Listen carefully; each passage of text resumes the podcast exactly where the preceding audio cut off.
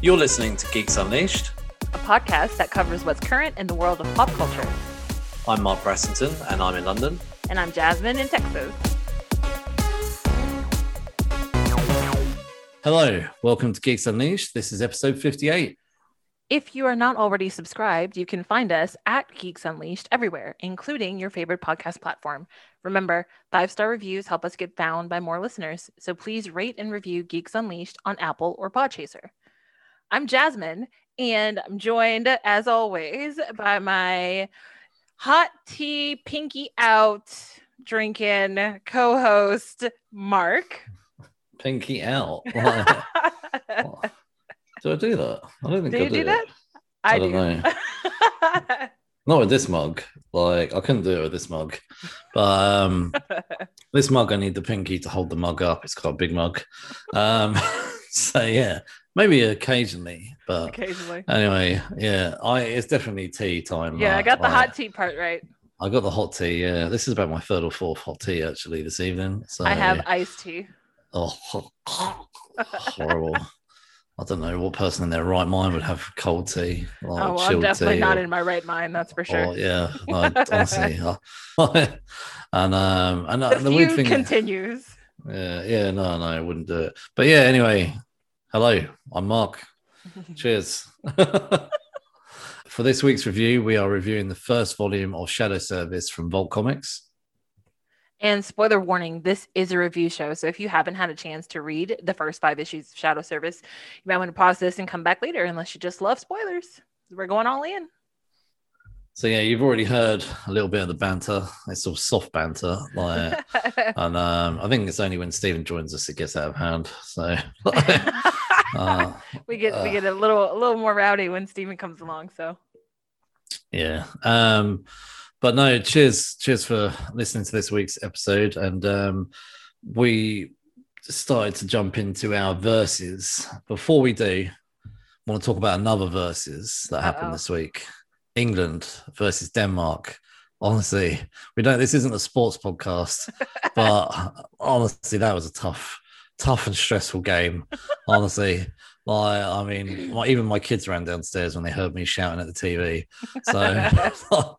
Um, all I would say is by the time this drops, well, when, when this drops on Sunday, no, no, we still wouldn't have been, we're going up against Italy. Are you going to go with the, it's coming home?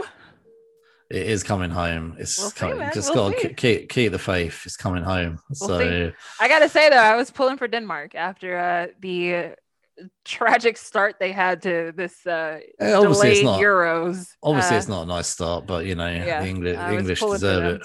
fifty-five years, we've never been in the final in the Euro or the World Cup. So I think it's time for England to to finally be in a final. And please, on Sunday, let us win. So like, it's it's going to be a tense evening, I tell you. So like, honestly, by the time that match finished on, on uh, Wednesday, I was so stressed. I was like...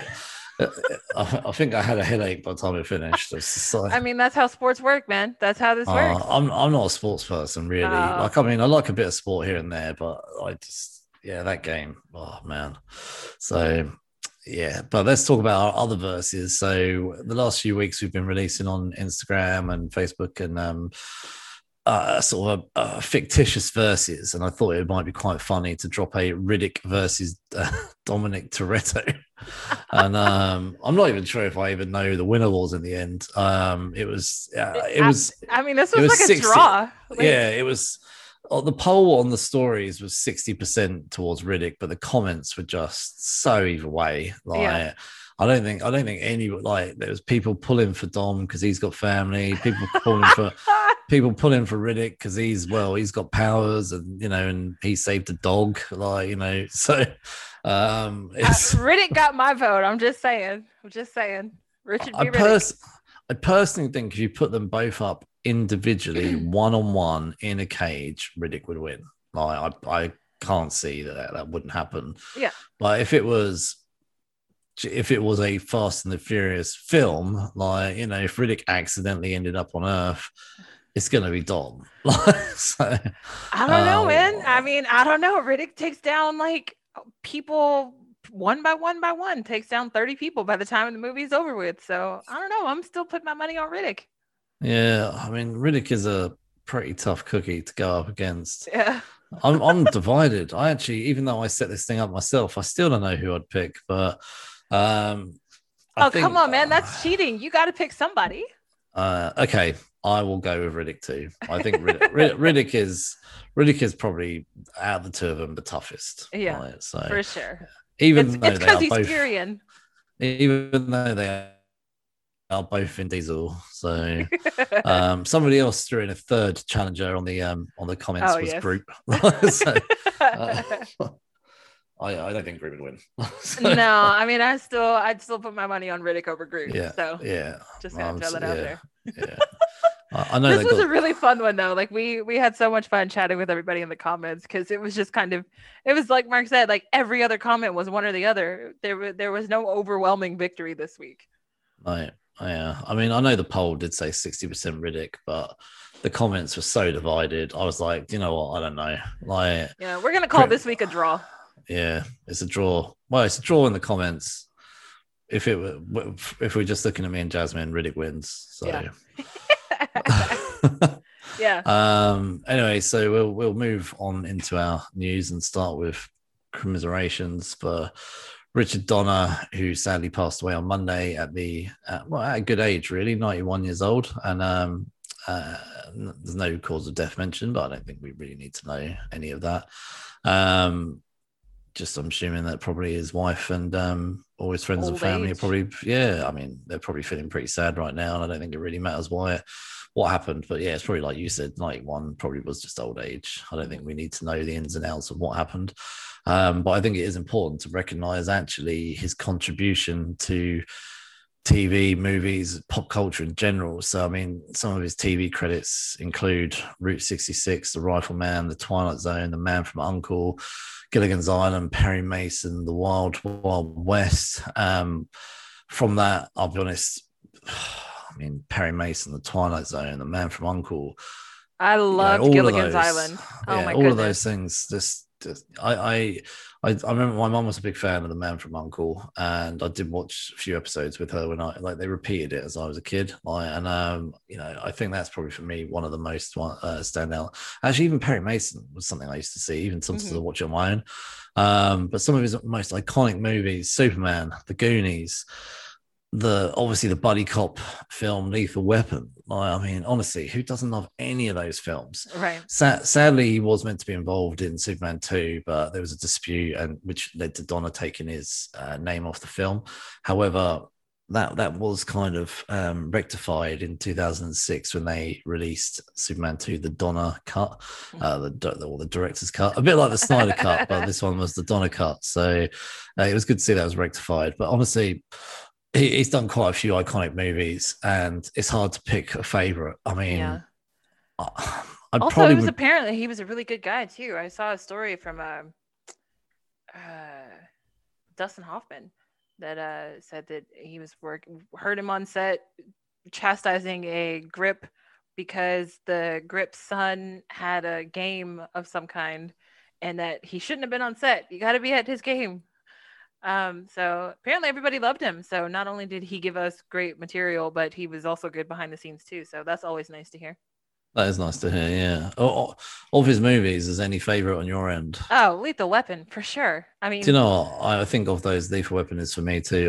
I, I used to watch those films all the time. Me too. Like, um, just, like, and now that now that I am of a certain age, I definitely quote Lethal Weapon all the time. Like anytime something happens, I'm literally just like, I am too old for this shit. Like I am not wow. ready to do this. I used to love The Goonies as a kid. I used to watch it all the time, but not so much as I got older. But yeah. Lethal Weapon was a film like I carried on all all four of those Lethal Weapons, I'll be honest. Um, yeah. Not so much the fourth one, but the first, n- nothing wrong with the fourth one, but I just remember watching the first three like so much. And um, I just, every movie I was like, oh, it's so good. Like kind of, yeah. I know they constantly threaten us with a fifth one. Um, I still wouldn't say no, just because I love both of those guys. Like, but um, did you watch the, I know this is nothing to do with Richard Donner, but did you watch the T V show Lethal Weapon? No, never. And uh, I watched all three seasons of it, and um, it was good. Like, it was. It's a shame that there was obviously some disputes behind the scenes, but um, even the third season I loved. It was it was good. It was a shame it got cancelled, to be honest. In fact, in all honesty, I actually preferred the third season over the first and second. So, um, but yeah. So wow. Anyway, sad news, but he, you know, he leaves a, a legend of, of movies and T V shows behind him. So yeah, he's a great Hollywood legacy there. All right, so our next bit of news, for those of you still taking that flashback to the eighties, the Nacelle Company is reviving Silverhawks. Now, I remember a few cartoons from the eighties, like Thundercats and Transformers and that kind of stuff. Uh, Silverhawks was not familiar with it, but it is from the same production studio and animation studio as Thundercats. Um, which would have been the Rankin Bass Productions and Pacific Animation Corporation. So it originally ran for sixty-five episodes back in nineteen eighty. I mean, eighty-six, I'm sorry. Um, these, I'm sorry. This is just, these characters are described as partly metal and part real. And Mark made me watch the theme song right before we started recording, and I was like, oh my god, this is horrible. And um oh wow. But you guys, if if you are like me and you have never heard of silver Silverhawks, please do yourself a favor and like hit that up on YouTube and check out the original like theme song for this T V show, because it is, oh man, it's, I mean, it's quintessential eighties, but it is like so bad. Well, there's a po- there's a point in the middle of the theme tune. It's like a two-minute theme tune. Like yeah, they would never even. Long. Now you don't even have theme tunes, and if you did, it would be like ten, ten to five, or five to ten seconds. It's a two-minute theme tune, and halfway through it, you've got a guy in space playing on a guitar. Yes, I mean, wearing I mean, a cowboy hat. Oh yeah, oh yeah, wearing like, a cowboy hat. What is uh, happening right now? What is maybe, happening? Maybe he's from Texas. Maybe, I guess. I mean, hey. We, you might, if you're going to be a space cowboy, you might as well be from Texas. So why oh, not? yeah, yeah, yeah, yeah, indeed, yeah. Um, I again, a bit like you. I'm in the eighties. I did see a couple of these, but this is not something that really stands out for me in my childhood. Not like Thundercats, Transformers, mm-hmm. Bravestar, Visionaries. I mean, like there's a go on. There's a load of others that stand out for me. Even bloody GoBots. But I probably saw more episodes of GoBots than I did of, of this. But I remember the first time I ever saw Silverhawks. I was like, this is tra- this is Thundercats. Like and like and then and then when we were prepping for the uh, for this thing, we I double checked, like, because of my memory, obviously, you know, I, I don't know how old I was, ten or something. Um, so I thought I better just double check my memory of this. And yeah, like the fact that it was made by all the same studios and animation companies, and um, they probably used all the same voice cast. Just like and, um, but but like we, we watched a couple of clips when we were prepping, and the music is so tra- so Thundercats, honestly. Oh my god, it's- and it's so synth. Like it is so eighties synth. It's it's wild. It's it'll give you a good laugh for sure. Um, for so sure, anyway, there's sure. no more there's no more information on this other than the fact they're reviving it. So yeah, so we'll see. I, I mean, mean, hey, Netflix uh, brought Castlevania back, and that turned out really well. They're doing He Man. We have high hopes for He Man. Which looks amazing. So. Yeah. Who knows? This if they if they put well. a Castlevania or He Man, you know, take on it, it, it could be brilliant. I mean, yeah. if or... you let Powerhouse Animation do it, I'm gonna trust that they're gonna do an excellent job, because they haven't let me down so far. Yeah, so there's not much more to add to this other than the fact that we were just, I think we just had a laugh prepping, yes, just watch, watching, watching, watching clips on YouTube, and I, I think Jasmine was like, "What the hell is this?" So anyway, um, also still very, very early in development. So James Tinian's um, Something is Killing the Children comic book from Boom Studios, uh, originally debuted as a comic in September twenty nineteen, is being developed as a Netflix show. The pilot is currently being scripted by Intrepid Pictures, Trevor Macy and Mike Flanagan. Uh, they'll also act as ex- uh, executive producers, along with Boom Studios' president of development, Stephen Christie, uh, the company's C E O, Ross Ritchie, and head of T V, Mark Ambrose. Uh, Tinian and Del Idra, who is the um, uh, the um, uh, artist on the comic, will also um, have executive producer rights, along with Adam uh, Falsu. Um, And basically, if it moves forward, Macy will also act as showrunner. Now, that, that's literally it in terms of information. But I mean, we've been hearing about Something is Killing the Children potentially having a T V or a movie for over a year. So it's nice to hear a little bit more news that a pilot is is being scripted. I'm assuming I, it's live action. I'm going to assume that as well. Yeah. So, um, I mean, Something is Killing the Children has been killing it in the comic scene since it hit. So I think that's a, a good move for Netflix to, uh, to if try they to pull that adaptation while it's still hot. If they, I was going to say, literally, if they adapt that as it in the comics, it will not be for kids. I can tell you that now. Yeah. Um, I'll tell you a little funny story. Last summer, I was, um, it was last August, I was um, sitting on the beach with my family, and my oldest daughter turned to me, and we were with a few friends actually sitting on the beach. It was obviously COVID, so we'd sort of all met up on the beach, and you know, and um, anyway, we were sort of all chatting with our friends and stuff. And um, what my oldest daughter turned to me and said, "Um, Daddy, like, um, I went on to your um laptop or iPad or whatever it was, and I just went to Google, and I saw one of your searches was um, how do you kill the children?" And on, honestly, I was. I literally died. I honestly couldn't stop laughing. I, I was just, I was like, wait a minute, I, was she concerned? Like, like uh, should I be sleeping in someone else's no, house tonight or what? She, she, she wasn't concerned, but she was like, why did I Google that? And then I said, I didn't, go- I didn't Google how to kill the children. I Googled Something is Killing the Children. And then she was like, sure, sure, Mark. She was like, well, what is that? Like, it's, obviously, it's probably like that's a weird thing to Google. Yes. And then I and then I was like, oh, it's the name of a comic book. Like, it's it's a comic book called Something is Killing the Children. And I said, look, don't worry about it. And I just thought, I didn't even think to remove that as a search. It didn't even occur to me. Like, and uh, so, but once I told everyone, we were all like dying. Like, yeah. Laughing. Listen, man, and, your uh, kids are always going to out you. Like, like but, you gotta um, be careful. But yeah, anyway, so I've I've read um, the first fifteen. Um, I've got the rest of the other sixteen to seventeen or whatever it is in um, in my pile to read. But it is an amazing book, honestly. If you've not read it, you won't be able to get the comics now. Way too much money. Well, you can get the comics if you want to part with about five hundred quid. And um, but to to um, get the graphic novels is the cheapest way to go. I think a collected edition's coming out in October for the first sort of fifteen issues. Mm-hmm. So.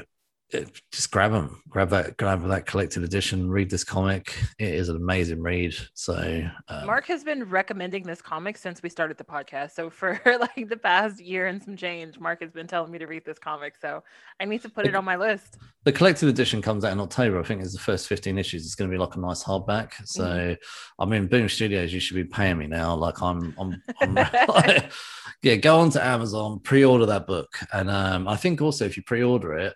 Um, because I think it's I think knowing the comics world and Boom Studios is a particular guilty for this. They they'll do like exclusive covers for the first, and they'll only do it for pre-order or, or mm-hmm. something something crazy, and then you'll probably see the collected editions like worth like two hundred quid like the week after it comes out. So yeah, um, I've actually already pre-ordered a hard copy, even though I've already got the comics. So.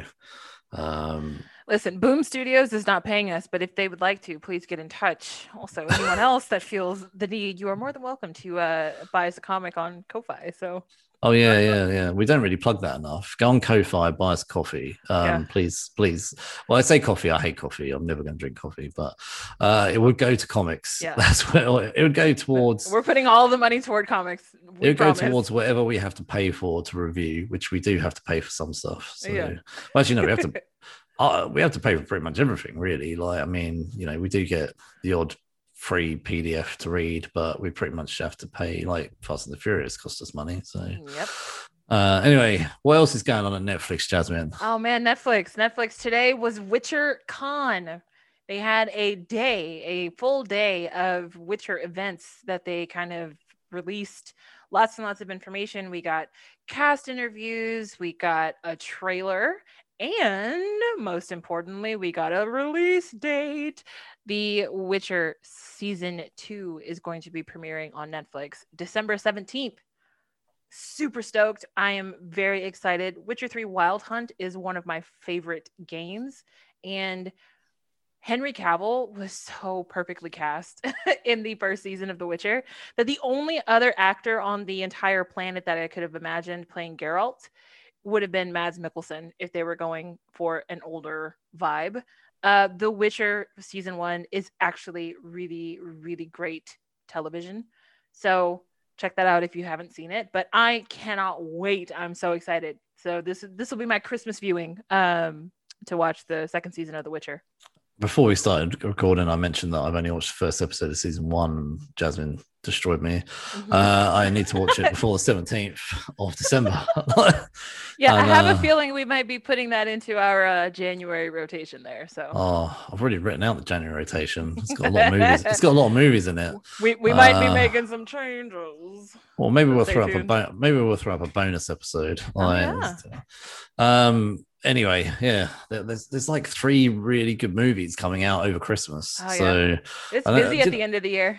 You know what the trouble is though, because we haven't had like any decent movies for about a year and a half. They're yeah. all bloody coming out, like, the and they're coming time. out like every every week now. Yeah. I think we're going to get something. So I mean, it's it's. I think it's still a little bit slow for the next month or two, mm-hmm. and then it's just gonna just ramp up. You know. Yep. Double vax, triple vax.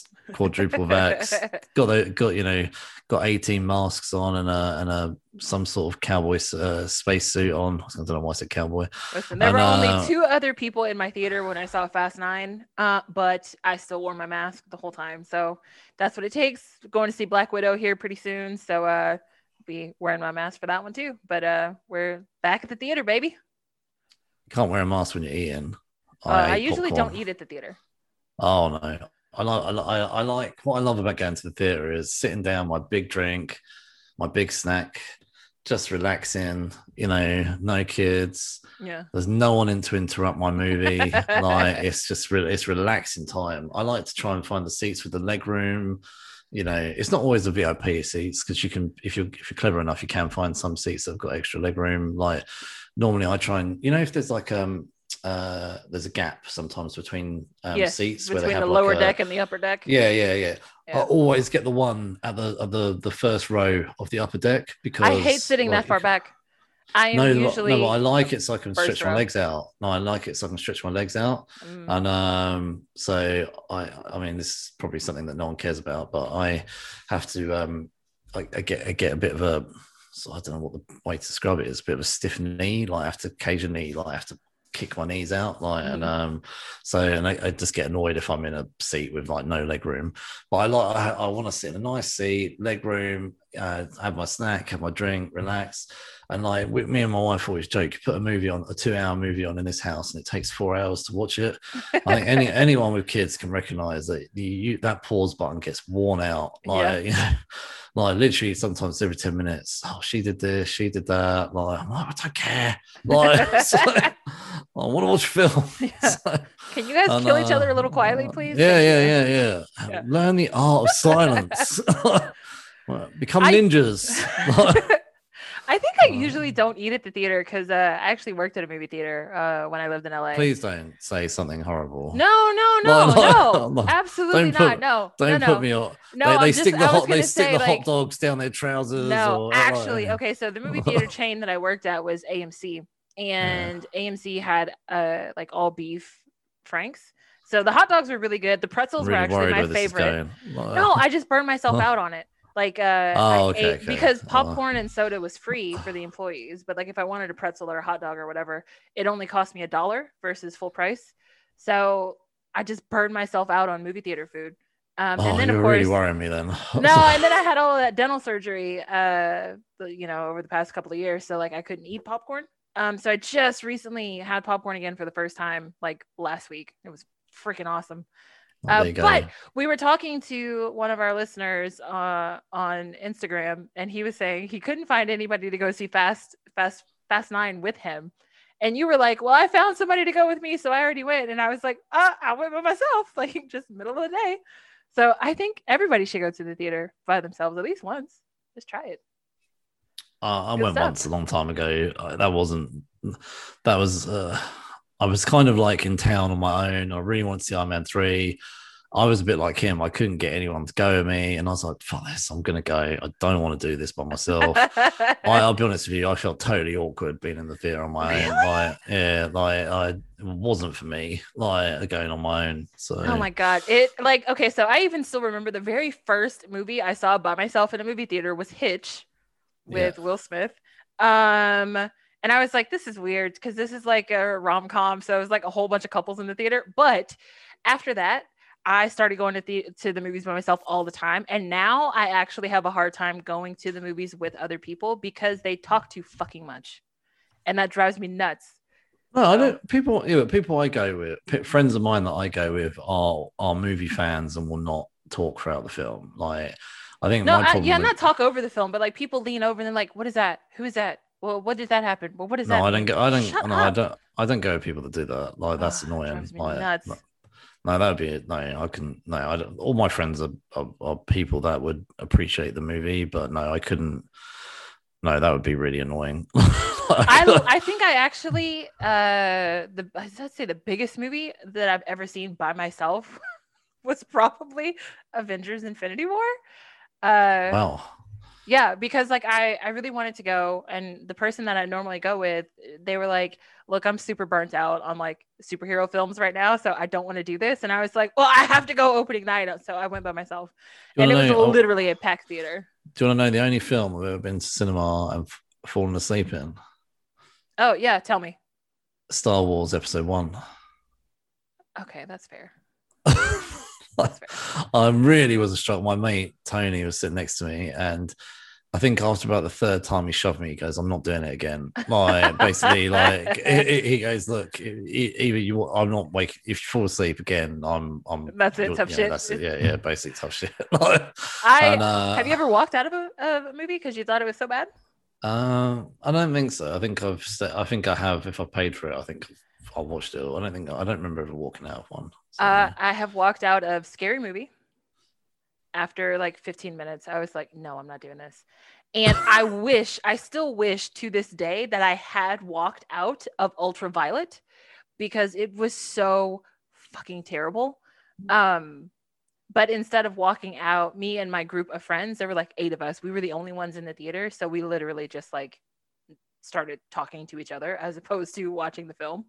But yeah, Ultraviolet was the other one that I wish I had walked out of. I know, I know, I have seen that film, but I don't really remember it. I know it was a um, Mila, isn't it? Mila, isn't it? Mila it Jovovich is a Mila Jovovich film, yeah, film yeah. which, which of course, my friends gave me so much shit about because I love Mila Jovovich, and it was my idea to go see oh, the movie. Pretty much, let's be honest, pretty much, pretty much everything she's in is shit. Like, that is not I mean, true. The Fifth Element is fantastic. Oh no, no, no, sorry, yeah, yeah. I said, I said, pretty much. Like, um, the Fifth she's Element. She's great in like, Resident Evil.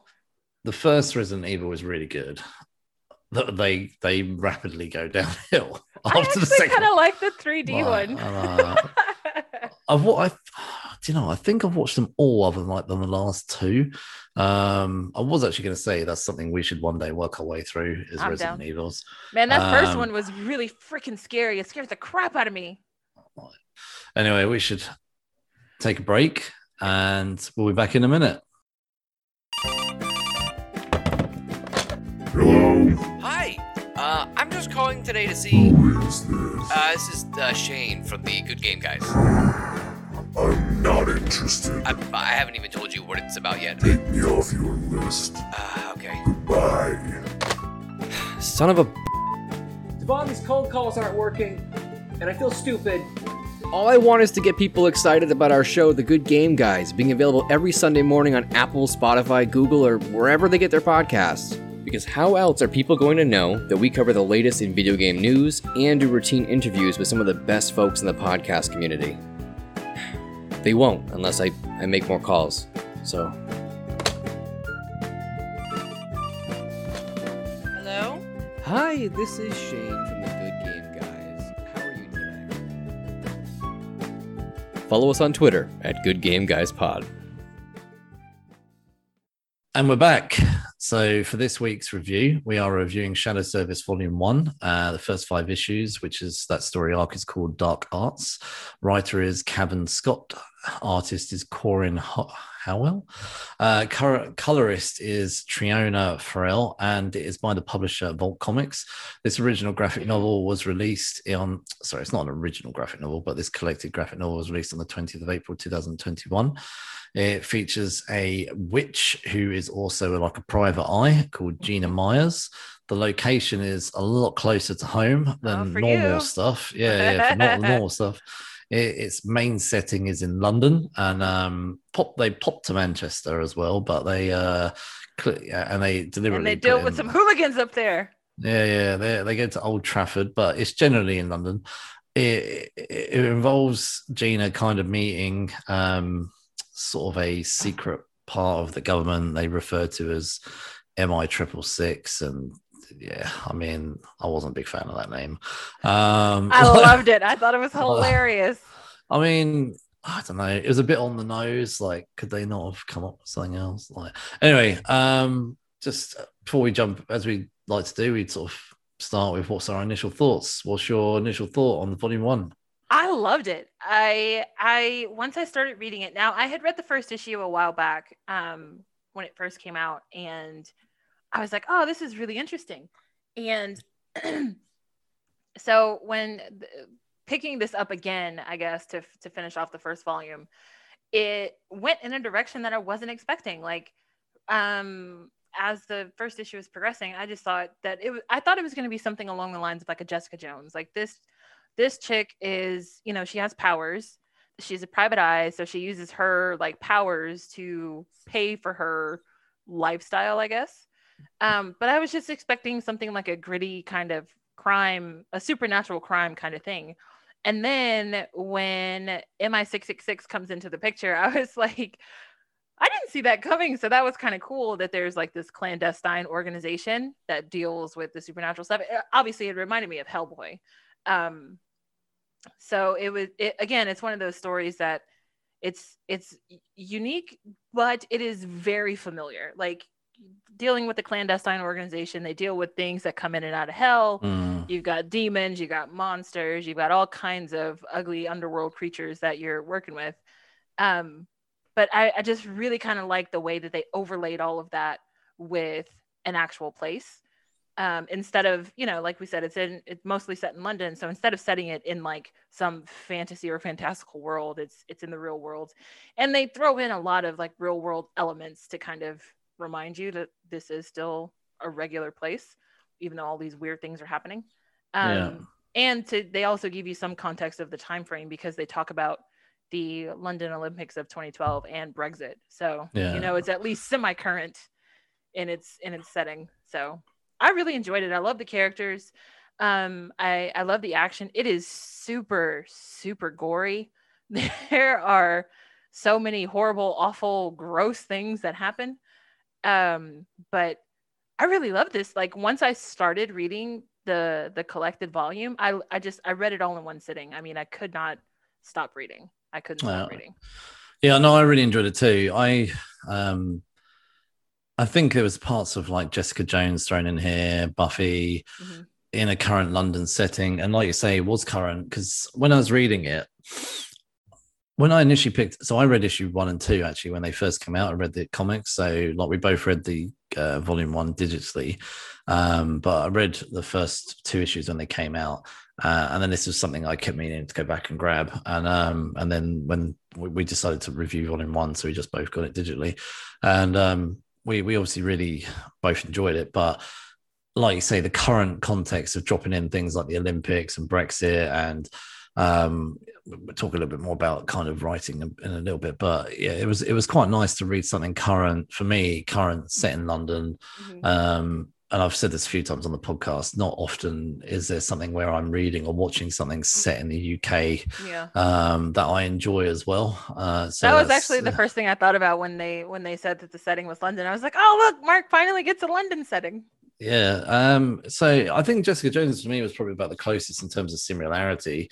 Um, however, rather than Jessica Jones as a superhero, this is a witch, and mm-hmm. um, and most of the sort of people in her life are of a magical nature. Yeah. So it, it's it's basically Jessica Jones. Yeah. If you would summarize it, it's basically Jessica Jones, but in a magic, in a you know, using magic rather than superheroes. Well, as, just as... pick up Jessica Jones and drop her into Hellboy's universe, and that's what this is like. Yeah. That's that, that's yeah. It's a good summary of this. So, yeah. um, did you have any sort of favorite or least favorite characters throughout the book at all? Of course. Uh, so favorite character pops in in the first issue.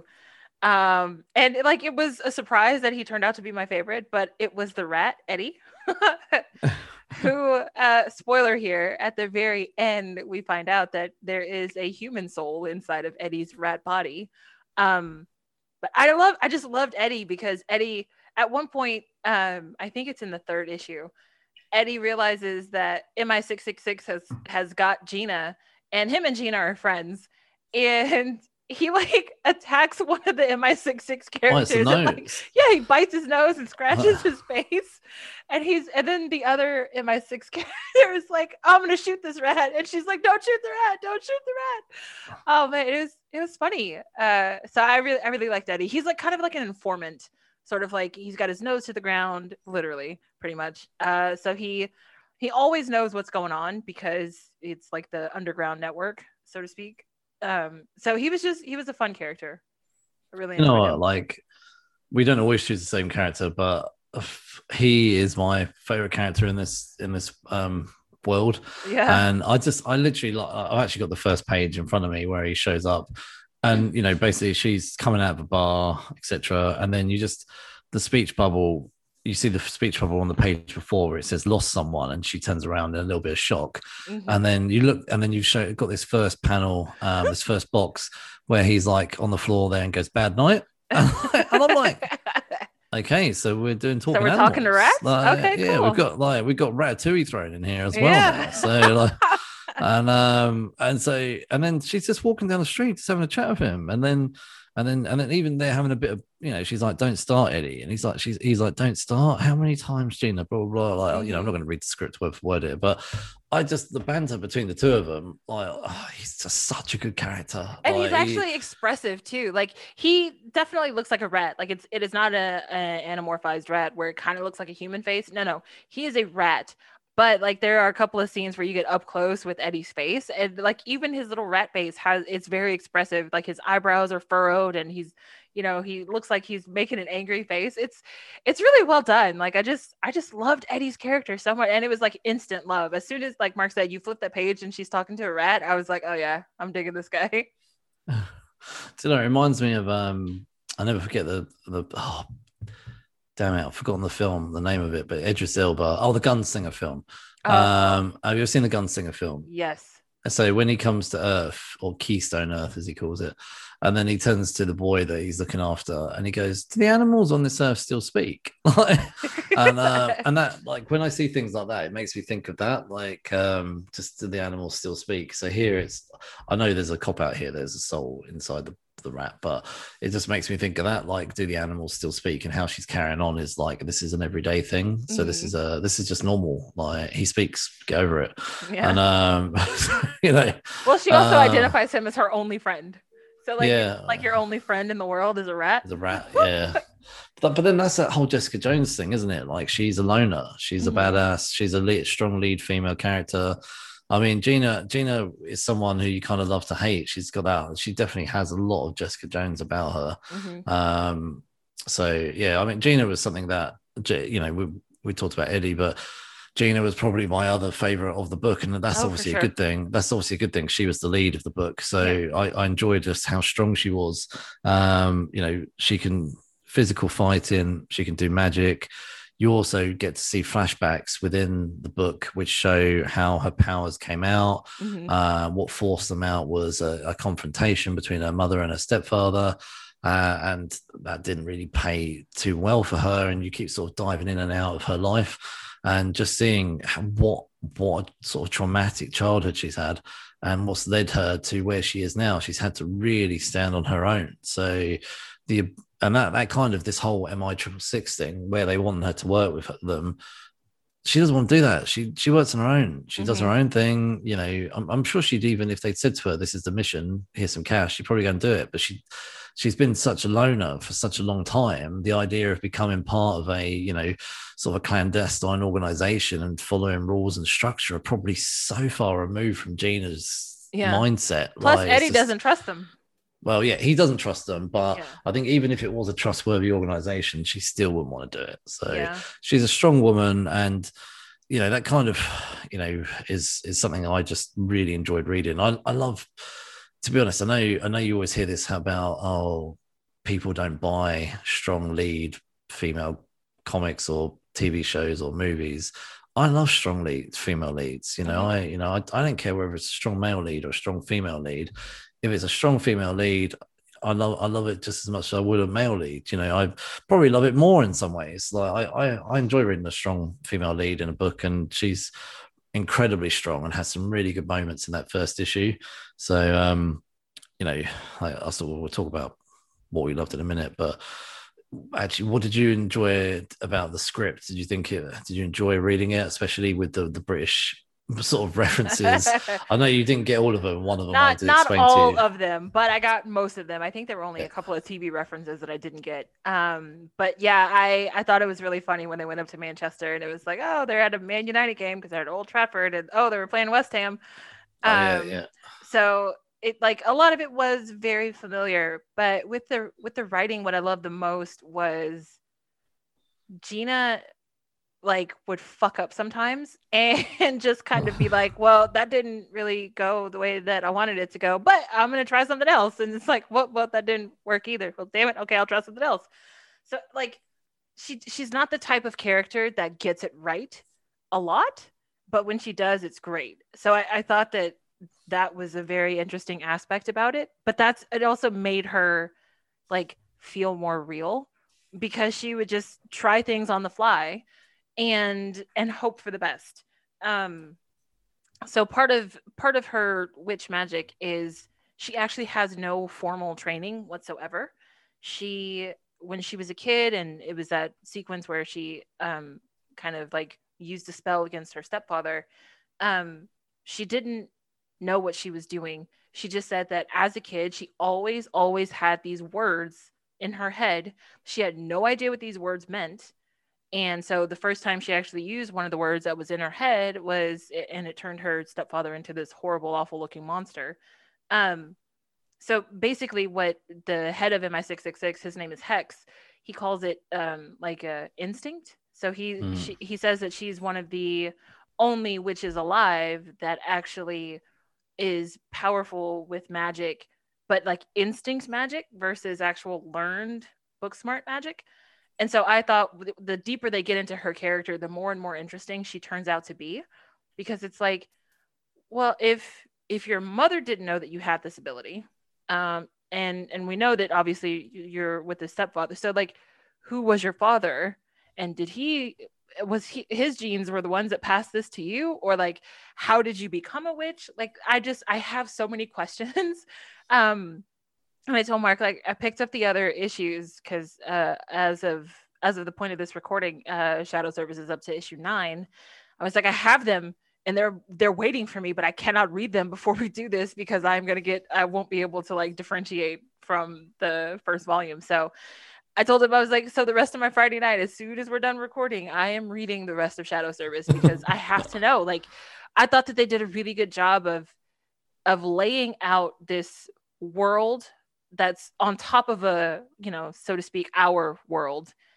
But, and it made me want to know more, like, well, why, why did this witch curse one of the agents at M I six and turn him into a ghoul? Like, who is Hex? Why is he this four hundred year old person trapped in a child's body? Like, who the hell is the human soul inside Eddie's rat body? Like, I have so, so many, many questions. questions. Yeah, yeah, but yeah. Not in a bad way. Like, Like, but like I said, when I started reading it, I just, I couldn't put it down. It, and it, it's funny because like when I read it, I hadn't intended to read it at that moment. Like, I had some other plans that I was supposed to be working on, and I, none of that happened because I read this in one sitting. So I love the writing. It, it really, really pulls you along, and it pulls you right through the story. I think in terms of the writing, it's narrated very well, I think, mm-hmm. and the narration's fun to read. Uh, I think the structure of the book is put together very well. Then he, there was two sort of things for me. I felt like, in terms of criticisms, some of the British stuff I felt was a bit forced. You know, like oh yeah, Manchester playing West Ham, Brexit, whatever, and uh, you know, even um, they they mentioned EastEnders and Corrie, which is Coronation Street. Both EastEnders and Corrie, or Coronation Street, are both U K primetime soaps over here. Um, I kind of uh, the moment the moment I saw the Corrie EastEnders thing, I was like, oh god, it's just, it's like, it's, I, I just thought I don't know anyone that talks about EastEnders Corrie, and um, but and I kind of I know that the writer's English, and it's a clever thing to do because it does help settle it. It, it kind of. It does help with people like yourself, you know, Jasmine, reading this. The moment you're hearing British pop culture references, you're kind of, that's bringing you into knowing this is a British book, you know, this is right. set in London, this is set in London. So I get why you need to push having those British things. But um, for me, I, I, don't know, I just wasn't that bothered. But then that's because, I guess, because I'm like, oh, I live in this country and it yeah. kind of thing, these kind of things. Can, I, I don't really know anyone that speaks like that, but obviously you do hear EastEnders and Corrie get mentioned here and there, but it's not as common. Um, but I, I, I think the book was done really well. I, actually, there's so much I, I actually loved in the first issue that um, I, my probably my other criticism was M I six six six. I felt they were probably introduced a little bit too early. Mm-hmm. But then this is this whole thing. I mean, you were talking about this before. Was when you're putting something new out and people don't know it, unfortunately, sometimes you do have to rush a little bit yeah. because you've got to hook the audience in. Yeah. And that might mean dropping something huge to get someone to come back with a with a comic, to get someone to come back next month. Mm-hmm. And in T V, that's, you know, if it's not an, if it's not a streaming thing, well, I mean, if it's a streaming thing from Amazon or Disney, which release them weekly, you know, they've got to sometimes drop something to get you to come back next week, where I guess Netflix drop eight to twelve episodes all in one go. So you got you, you don't even have to wait to play it through. Um, so, but with this, I, I get why in the first issue, which is which was pretty cool, to be honest with you, when she gets sucked into this little like genie's bottle, yeah, and then, uh, like and then and then so she, you basically the last page of the first issue is where she's um she says, "Okay, it's official. Today is the worst. It is the fucking worst." Yeah. And, uh, like, and then, like, you see her kind of getting twisted in this sort of um, genie's bottle thing, and then the, the the first issue ends. Um, and I remember reading that at the time, actually, when that first issue came out, and I was like, "That was actually a pretty good cliffhanger," because that just yeah. came out of nowhere. Like, yeah, she was exactly. basically spent the whole first issue doing investigating, pretty much working on her own, and out of nowhere, these two people come and and drop a genie's bottle on her. Um, And like obviously in the the second uh, issue, we have a lot of flashback again with her as a child, and um, before we eventually get back to her um, in the in the sort of the genie's bottle and then getting released in some sort of prison. So I, I think, to be honest with you, in terms of the writing, I did think it was done very well. Um, like I say, as a as a British person, I felt some of the British stuff was probably a little bit forced, but then looking on it as an outsider, I think it's necessary to make. You realise this is in London. Yeah, it's just in, a reminder. You know, like, and yeah, like, and you kind of, and I, I think they do that a lot in comics as well. They're they're constantly reminding you of what's going on. Mm-hmm. So, you know, like if you read Spider-Man or X-Men every month, you kind of pick up. Say, if you picked up randomly issue seven of of, a, of an X-Men or a Superman or whatever. The first page is kind of like narrating you back up to speed of the story, right? Like, and so, um, you know, I.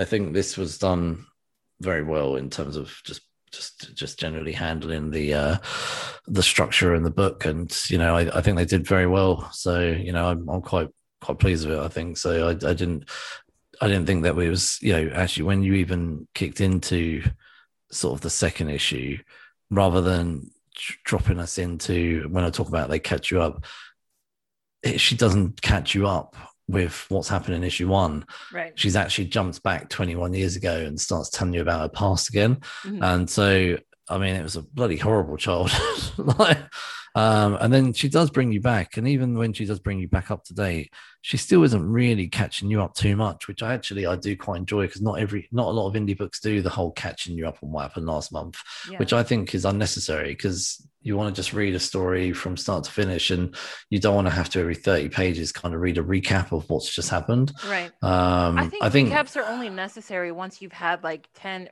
ten or more issues. Like if we're into the second volume and it, on to the third, then maybe, maybe if by some happenstance someone picks up the third book before they pick up the other two.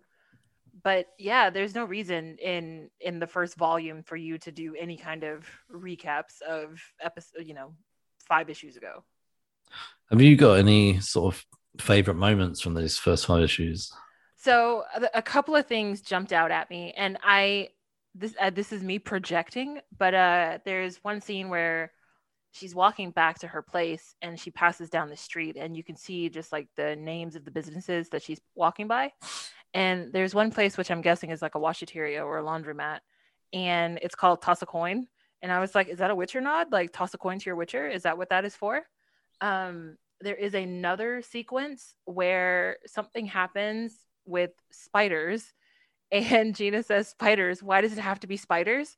And I was like, is that a nod to Indiana Jones? Because in Indiana Jones, there's a, a scene where it's like, snakes, why does it have to be snakes? Um, so like there were there were small references like that scattered throughout the volume that I really, really enjoyed. Um, yeah, but like as far as a favorite, um, actually one of my fa- one of my favorite pieces was uh, I think in the third issue. It's a double page spread of Hex floating in front of this six armed creature that looks like death, but it is such a gorgeous gorgeous layout, and it's just like sometimes you know sometimes you're reading stuff, and if the story is really great, sometimes you you aren't paying as much attention to the art because the story is pulling you too fast. um mm. But to see that two-page spread, it really just kind of drove home like the solidifying that this book is the best of both worlds to me. Like it wasn't just a good story, like it had fantastic art as well. Mm-hmm. Um, so there were there were a couple of uh, full page spreads that that really kind of as as a reminder, like, hey, don't forget the artist is the artist and the colorist. We're putting in our work too. Um, so I just think I think the way that this everything kind of flowed together. Yes, there are there are chapters, and, and this volume only collects issues one through five instead of one through six, like some other comics do. Um, but it was so meaty and just like full of content that you you really don't feel like you are missing anything. And and it was just it was really it was a really satisfying read. So I yeah. don't know if I had like a favorite sequence per se, but just the whole thing was just really satisfying. I enjoyed, um, in terms of like a favorite moment in the book, I enjoyed actually, there's a, a sort of bit during um, the first issue where Gina is sort of investigating, uh, doing her investigation, and she, you can see her walking up a driveway um, for a house, which to be honest was so well detailed. The detail in the house was is so good. I mean, literally even the tiles all on the front. Um, and I thought this is like, a, you could, I thought they really put a lot of work here. This is a British house, like one hundred percent I can see that's Britain. Um, and then when she rocks up in the garage, there's like this horrible torso ripped open, and I'm like, whoa, that's like incredibly dark. Yeah. But she's sort of really going investigating out throughout the house, and then she eventually comes across the the guy who shapeshifts but eats corpses. Yeah. Um, and and they have a they have a fight, which actually I was like, this is when I said about earlier, she's really strong female lead. She like really kicks his ass. Mm-hmm. Um, and, and then what leads to is the genie bottle thing where she gets sucked into the genie bottle. I actually thought that was a really good scene, just showing her sort of doing her investigatory thing, breaking into the house where she's hoping to do more investigating, and suddenly suddenly out of nowhere, like, you know, this mm-hmm. genie bottle gets dropped, and um and she's got obviously a sort of a large page of uh showing her getting twisted up. But um, you mentioned the art a minute ago. Um, I know I jumped the gun. I d- no, no, no, no, no, no, no, it's fine. I just wanted to. Well, we may as well talk about it now. I, I think when sort of thinking about colors, I think the colors are dulled in terms of reading on the iPad. Um, I looked at my first two print issues that I had earlier, and they're so much more vibrant on the page than they are on the iPad. And I really enjoyed the cut. The colorist, it did a really good job in this book. And well, that's, I thought it was really vibrant reading on my screen. I mean, no, I don't know, but I, I mean, if you compare iPad, it, but... if you compare it to the oh, okay. compare it to the comics, is what I'm saying is I preferred the paper in terms of how vibrant those colors were. I mean, don't get me wrong, I think. I think they do a really good job with the colors in the iPad as well. I think that the digital copy is very good, very clear, very vibrant. Um, it's, it, it changes tone in the right places. Like, and, you know, when we're doing the flashbacks, there's this constant purple tint. Mm-hmm. Um, so it's, it's very clever how the colors are used to also help style and mold this story. Um, in terms of the writing, like I said, my only sort of criticism was, I think, two criticisms. One, Uh, I could have done with less obvious British sort of slang and pop culture being dropped in. Yeah. However, I, however, I did understand it because when the, if it's not a British person reading this, they kind of need to know what this is, what Corrie means or whatever, or you know, and and you know, and also it helps bring them into the fact that this is a a, a world that's probably a little bit alien to them. So, mm-hmm. um, and yeah, so. And the other thing was I just felt like M I six six six probably could have come in a little bit later. I would like to have seen a little bit more time with Gina on her own, doing her own investigations into things. I would have probably been happy with a more of a five-issue volume one, just centered more around Gina and whatever case she's got. And, I mean, I've I've said this before, though. I think sometimes people rush, but I understand why you need to, because you've got to pull in that audience straight away. You've got to make them interested in, in what's going on, because there's, you know, I think how many comics come out every week, so you've got to, you've got to do something to make sure you bring that fan base back again. Mm-hmm. So, um, so I understand why those things happen. But other than that, I thought actually this flowed really well. It was easy to read. It was well structured. Um, you know, the dialogue was really punchy and and fun to read. So I, I enjoyed. I enjoyed reading it, and I think the art style as well really matched oh, yeah. um, the book as well. I think the detail was really there. Like that house I mentioned earlier, the house was so detailed, and I could see, like, you know, even the individual tiles on it, and um, you know, even them in, in the bits when Gina's in this weird sort of green world, uh, sort of prison, um, and then when she's coming back out, just the detail on her face as her face has sort of been stretched out, um, I thought was really cool. So. Yeah, I, I all of it, the art, the writing, really sort of enjoyed enjoyed the book. So, yeah. um, is there anything you may have changed, or are you just generally quite happy with all of it? Or? No, honestly, I mean, I, I don't think so. Um, I I can see wanting M I six six six to come in a little bit later, but I actually enjoyed the reveal early hmm. on, because, like I said, I didn't see that coming. I, I when I was reading, I mean. Description aside, now, normally I don't always read a description before I start reading the the comic, especially when I pick up digital copies. Um, so the description mentions a clandestine organization, but it still just didn't occur to me in in the first issue. So I really, really enjoyed that reveal. Like, oh, this story is going to take that kind of direction. Um, and again, it's it's the buy-in is really low. Because we, I mean, everybody and their mother is familiar with stuff like, you know, James Bond and double oh seven and, and like everybody knows about clandestine organizations and that kind of thing. So it's not far-fetched to assume that there would be a supernatural version of those things. Um, so I just, I enjoyed it. I, I enjoyed the overlay. I enjoyed the mixing of the genres. I enjoyed the story. I love the art. Um, I was... shocked at how much I enjoyed this book. And again, I think it goes back to I really just in general my my reading preference is not a monthly kind of come back to it all the time. I much much much prefer graphic novels to mm-hmm. single issues. So being able to actually, because like I said, we we read this first issue when it came out almost a year ago, but being able to sit down and and read this all in one go, it's to me, it's just a much better experience uh, for me as the reader.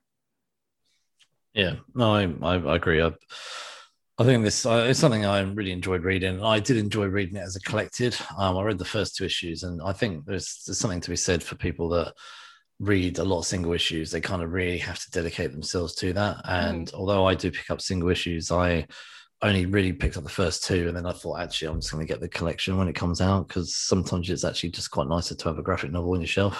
So I, I think it, it flowed very well. Um, and I think it was very easy to read the dialogue from Gina, um, and she just she just doesn't give a shit, basically. Yeah, um, so yeah, that's why I enjoyed it. And um, and but the everybody's as well. A little punchy. Like all of the characters are. Nobody pulls their punches. Nobody holds back. All the dialogue is witty and biting. Um, it's just so fun to read because it's so easy to read. Once you get into the rhythm, it.